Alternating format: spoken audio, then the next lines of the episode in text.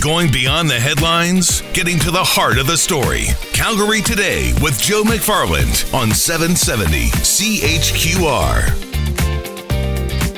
Oh, we've heard time and time again that you should restrict the amount of computer time your children have, television time your children have, especially at night. But now research is delving into that a lot more closely to find out that it could actually disrupt the circadian rhythms in children.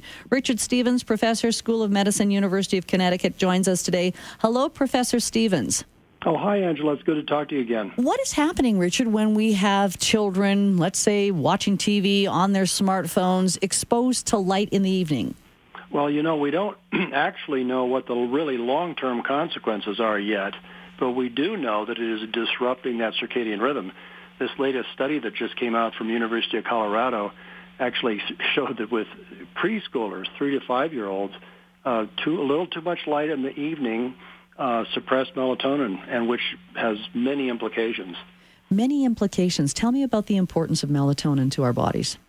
Well, it's a marker of our circadian rhythmicity. We really should, before electricity, we would transition into nighttime physiology at about sunset.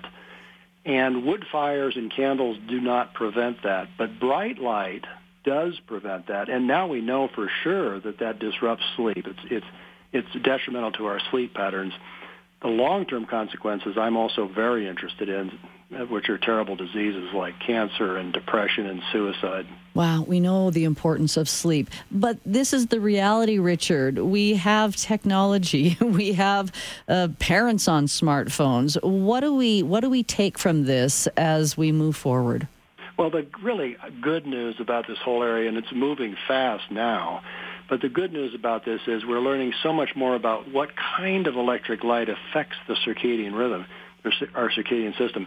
So, in fact, Apple just came out with an app that dims the smartphone and makes it more longer wavelength. And that's going to have less of an impact, for example. And so I'm not going to go back in a cave with a wood fire for light at all.